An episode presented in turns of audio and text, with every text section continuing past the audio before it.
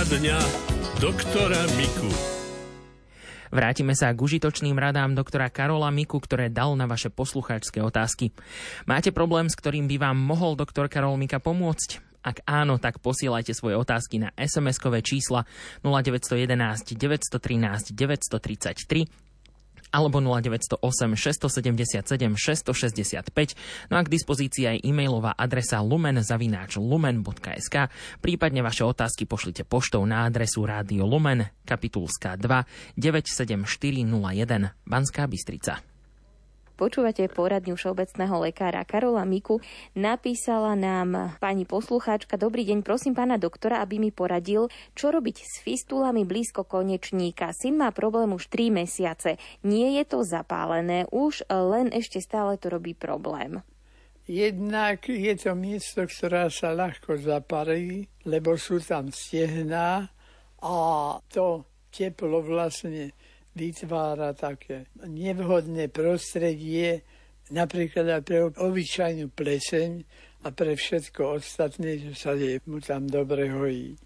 Niekedy je dobré dávať, aj dať tú masť, ktorá je tam určená, alebo už hoci tie tekuté roztoky, ale potom tie stehná chrániť tým, že tam zavrzníme gázu aby sa neopierala koža o kožu. Ale tie veci, ktoré sú určené na lokálne používanie, tie dať, ale ešte aj chrániť, aby to nešlo do okolia. Aby sme to prostredie troška pre tie plesne a pre všetko ostatné znepríjemnili, aby sa im tam nedarilo.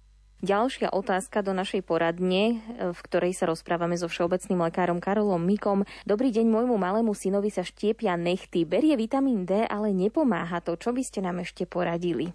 Je ešte možnosť v prirodzenej forme ten D vitamín brať a v takej polohe, kde je to dokonca aj telu užitočné, je to s rybom tuku. Tak rybý tuk, pokiaľ dávame tam je aj omega-3 masná kyselina, aj ten D vitamín v takej podobe, v akej je najlepší. No, že to nie je dva razy chutné, to je druhá vec, ale každé ráno kávovú lyžičku toho rybieho tuku alebo masnú rybu zjesť, takú, že po brade tečie mastička z nej, tak to nahradí plne všetky tieto D vitamíny v tabletkách alebo v tekutine.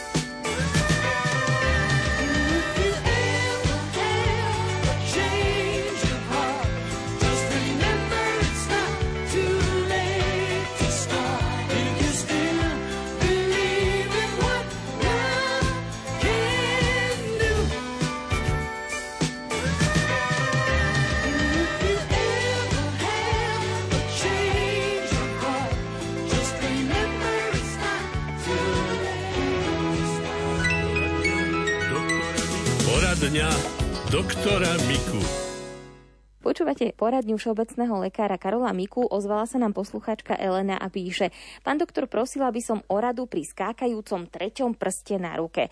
Ráno je stuhnutý, neohybný, pod teplou vodou a cvičením sa uvoľní a začína bolieť. Ako si môžem pomôcť? Ak cvičením, tak aké cviky, ak potravou alebo nejakými čajmi, lebo ide vraj o skrátenú šľachu a začínajúcu sa artrózu, tak čo by som mohla užívať? Operáciu by som nerada podstúpila, pretože mám lymfedém. Ďakujem veľmi pekne.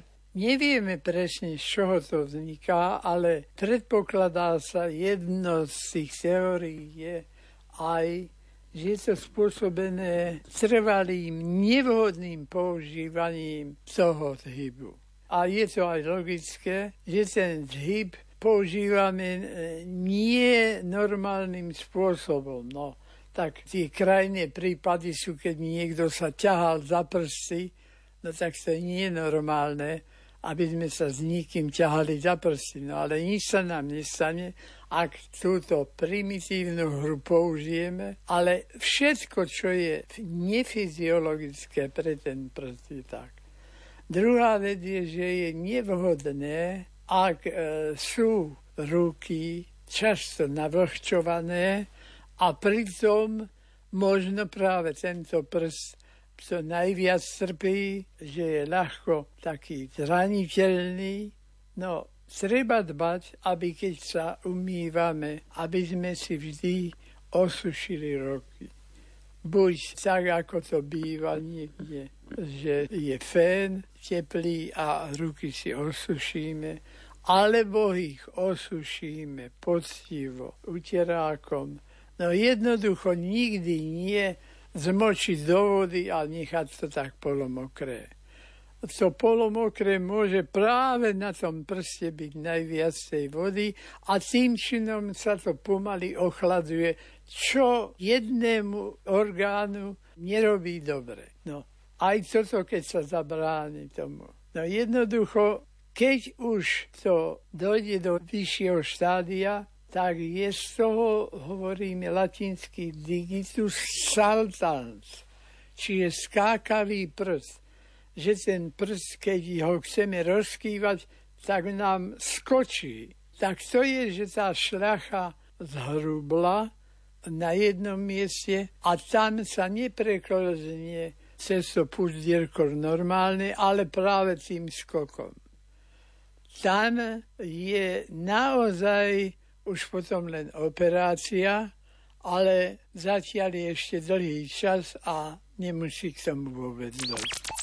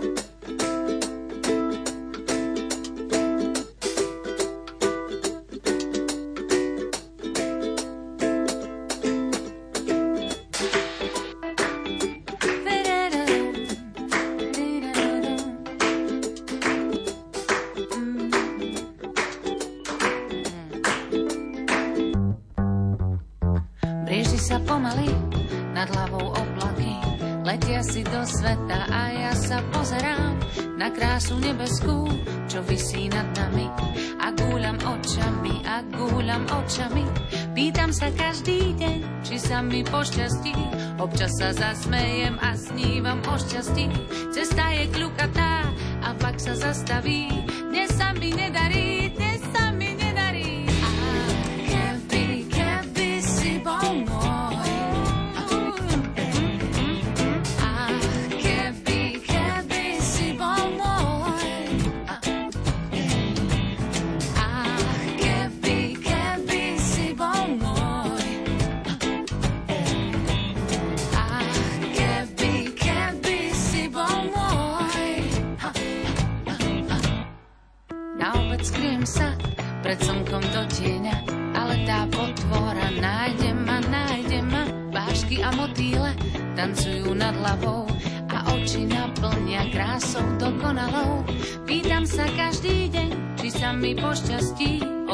zasmejem a snívam o šťastí. Hviezdy sa ligocú, jak perly na dlani.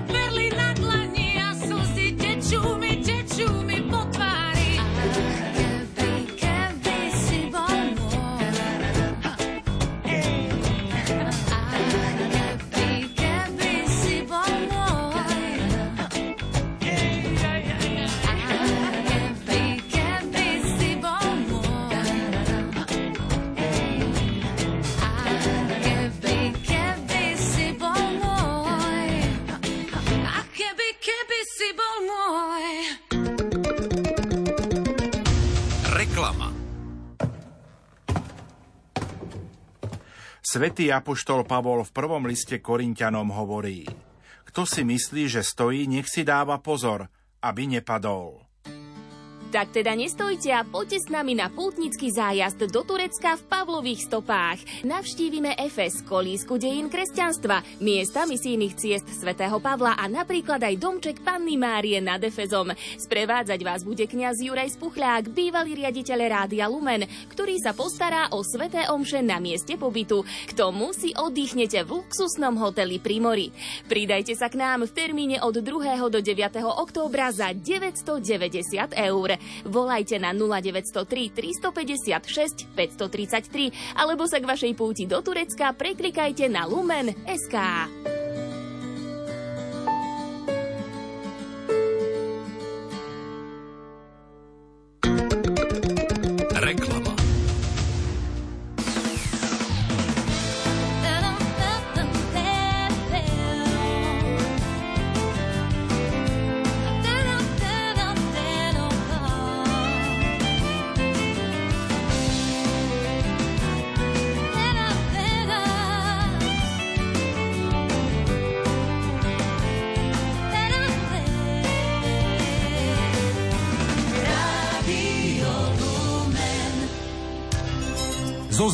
zdravotníctva. Hoci problémy s prostatou mávajú väčšinou muži vo vyššom veku, jej ochorenia sa nevyhýbajú ani mladíkom. Na čo by si muži mali dať pozor, ak nechcú mať urologické problémy a kedy vyhľadať lekára, zisťoval Martin Petráš. S pánom docentom, doktorom Stanislavom Žiaranom, sme sa porozprávali o ochoreniach prostaty. Pán docent, sú takéto ochorenia časté? Sú obvyklé u mužov a v akom veku ich najčastejšie postihujú? Ochorenia prostaty patria medzi najčastejšie urologické diagnózy, pričom spektrum diagnóz závisí od e, vekovej distribúcie. Znamená to, že u mladších pacientov sú choroby prostaty iné, alebo druhý problémov s prostatou sú iné ako u starších pacientov. U mladších pacientov môžu byť choroby alebo problémy prostatou asociované najčastejšie sexuálne prenosnými ochoreniami a s infekciami močových ciest. U mladých ľudí sa často stretávame, teraz je veľmi populárne otužovanie, časté je bicyklovanie, ktoré môžu, ale nemusia samozrejme prispievať k tomu, že sa pomerne je častý výskyt chorób, ktoré sa týkajú prostaty. Ako som spomínal, bývajú to infekcie, ktoré sú najčastejšie spojené s sexuálnou aktivitou, ktorá je častejšia u mladších A na druhej strane bývajú aj problémy, ktoré sa týkajú tzv. chronickej prostatitídy, čo je veľmi nepríjemné ochorenie aj u mladších pacientov, kde s sériou vyšetrení nemusíme vždy nájsť etiologický agens, teda pôvodcu tohto ochorenia, tohto tzv. zápalu prostaty. Potom sa toto ochorenie klasifikuje ako tzv. chronická abakteriálna, teda nebakteriálna prostatitída, a v tomto prípade je nutný kombinovaný prístup terapeuticko-psychologický, pretože často je spojený tento syndrom s tzv.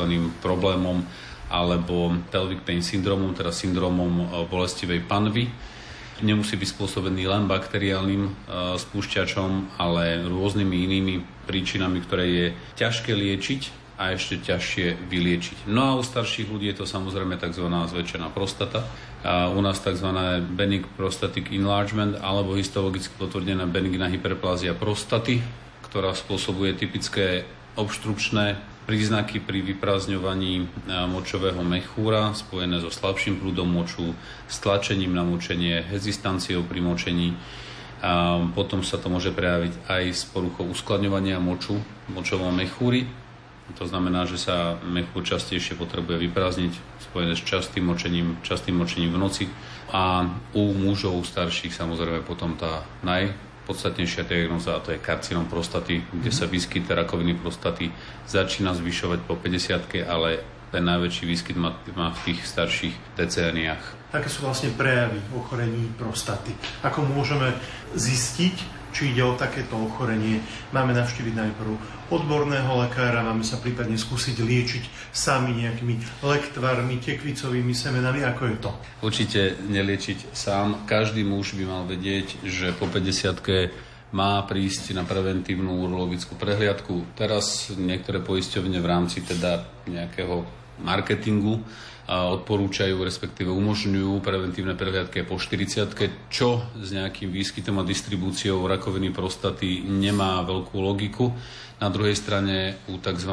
hereditárnych karcinómoch prostaty, teda dedičných alebo familiárnych, ktoré sa vyskytujú v rodine v prípade mužského príbuzenstva priameho minimálne dvoch, to znamená napríklad oca a strýka alebo deda a oca, je samozrejme isté riziko tzv. dedičného karcinómu prostaty a vtedy môže byť jeho výskyt častejší aj v týchto mladších vekových kategóriách, mladších tomu hovorím teda po 40 majú sa naši poslucháči obávať vyšetrenia u urológa? Je to bolestivé, alebo ako vlastne takéto vyšetrenie prebieha? Bolestivé to určite nie je. Ja hovorím každému pacientovi, že je to 5 minút e, stresu, ale úplne zbytočného, pretože vyšetrenie prebieha tak, že okrem samozrejme odobranie anamnézy a spýtanie sa na subjektívne ťažkosti, či nejaké sú rodinu anamnézu a podobne, je vyšetrenie ultrazvukom a fyzikálne teda vyšetrenie, ale samozrejme vyšetrenie prostaty. To vyšetrenie prostaty je asi 10 sekundová záležitosť, ktorá vôbec nie je ani bolestivá, môže samozrejme pôsobiť e, nepríjemne ale to nie je dôvod na to, aby sa človek bál, hambil alebo mal nechuť chodiť k urologovi. Ja stále hovorím, že malo by muži po 50 sa k sebe správať, respektíve na seba hľadiť ako na ženy, ktoré pravidelne chodia na ginekologické prehliadky už od mlada.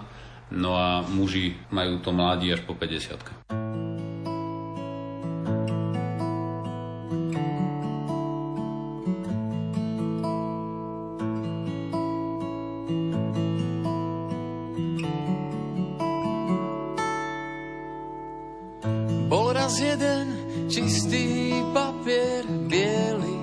ako sneh. Jedno rebro mi už chýba, píšem zo pár viet.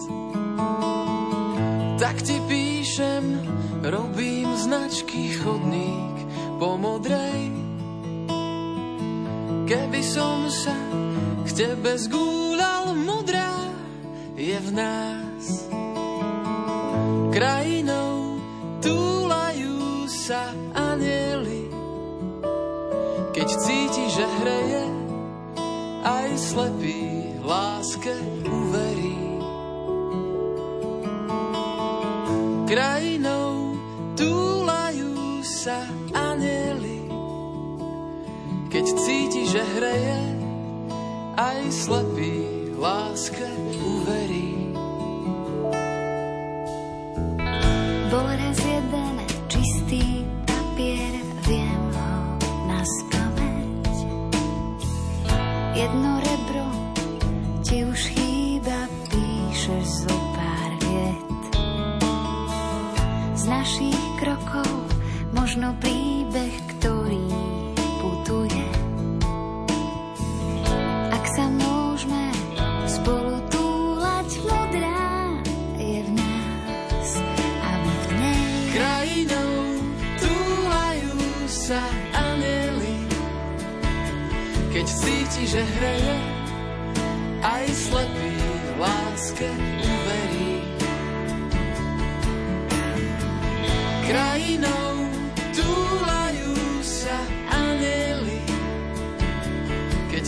Cíti,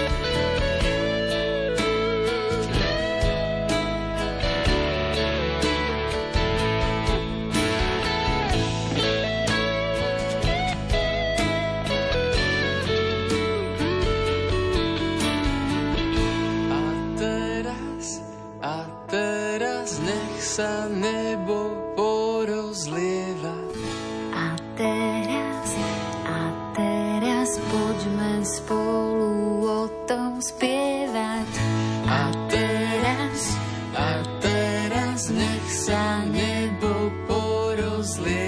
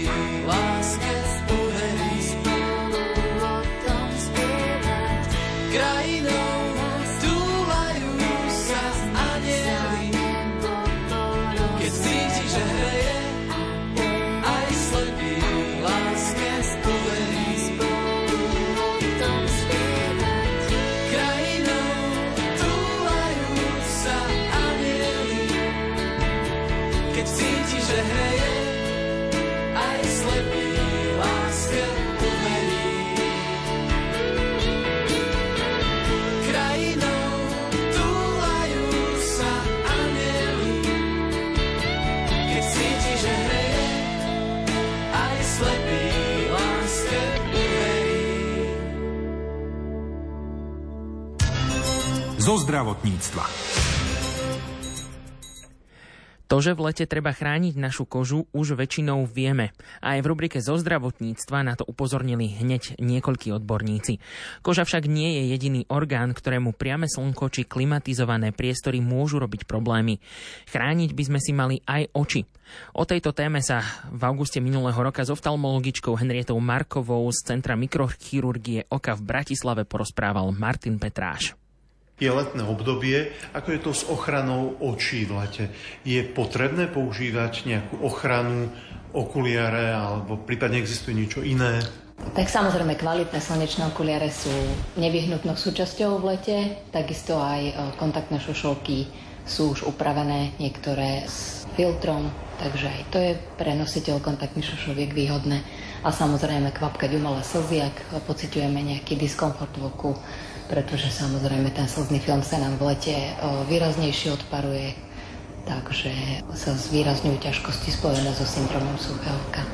Dá sa vydedukovať, či okuliare, ktoré si kúpime, majú naozaj ten deklarovaný UV filter, alebo kde by ste odporúčali, aby si ľudia okuliare ochranu zraku kupovali?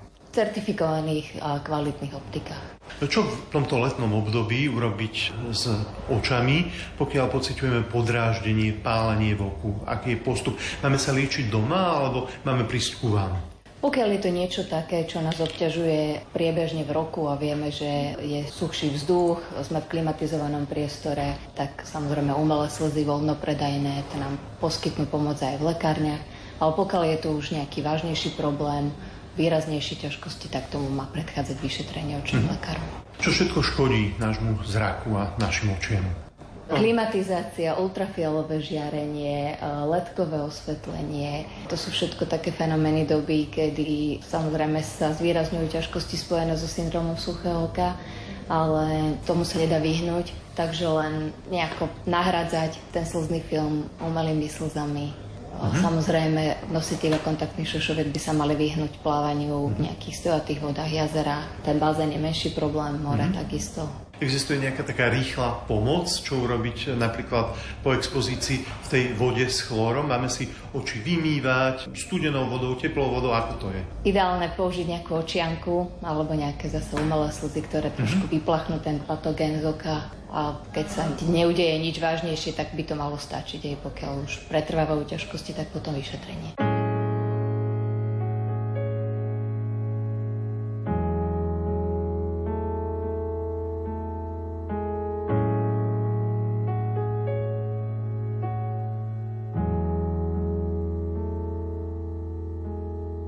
aby sa naše cesty zrovnali, aby len dobré stránky rozhodli sa pred spaním pomodlím, aby sa rozhádaní zmierili, aby si ruky podali a všetko zlé spálili. Ach, ako veľmi ľudia túžili po šťastí, ktoré stratili násilím. Veď mnohí plné kufre nosili kým čo je láska zistili a svoj plán pustili.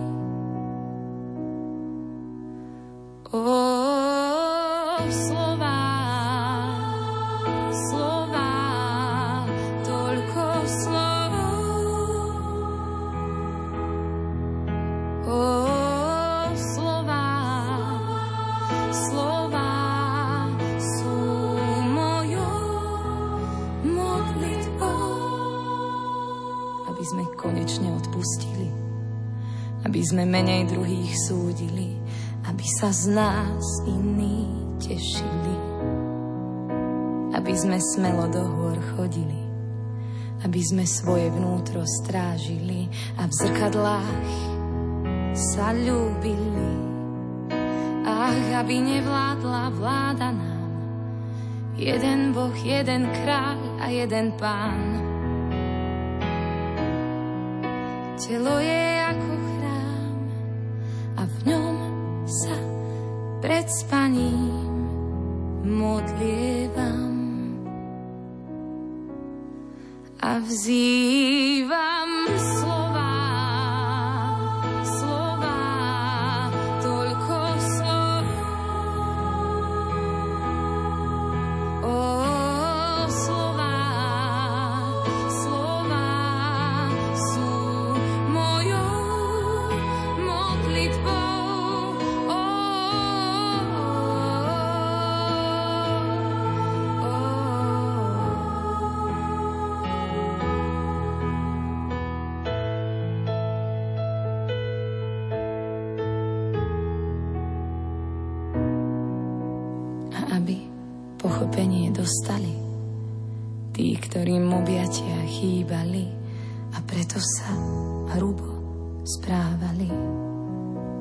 sme dokázali zvolať dosť. Ak život riadi naša minulosť, aby sme dokázali zvolať dosť. O, slova, slova, toľko slov. O slova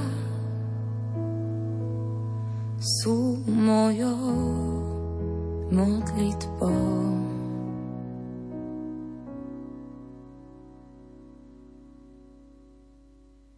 Nám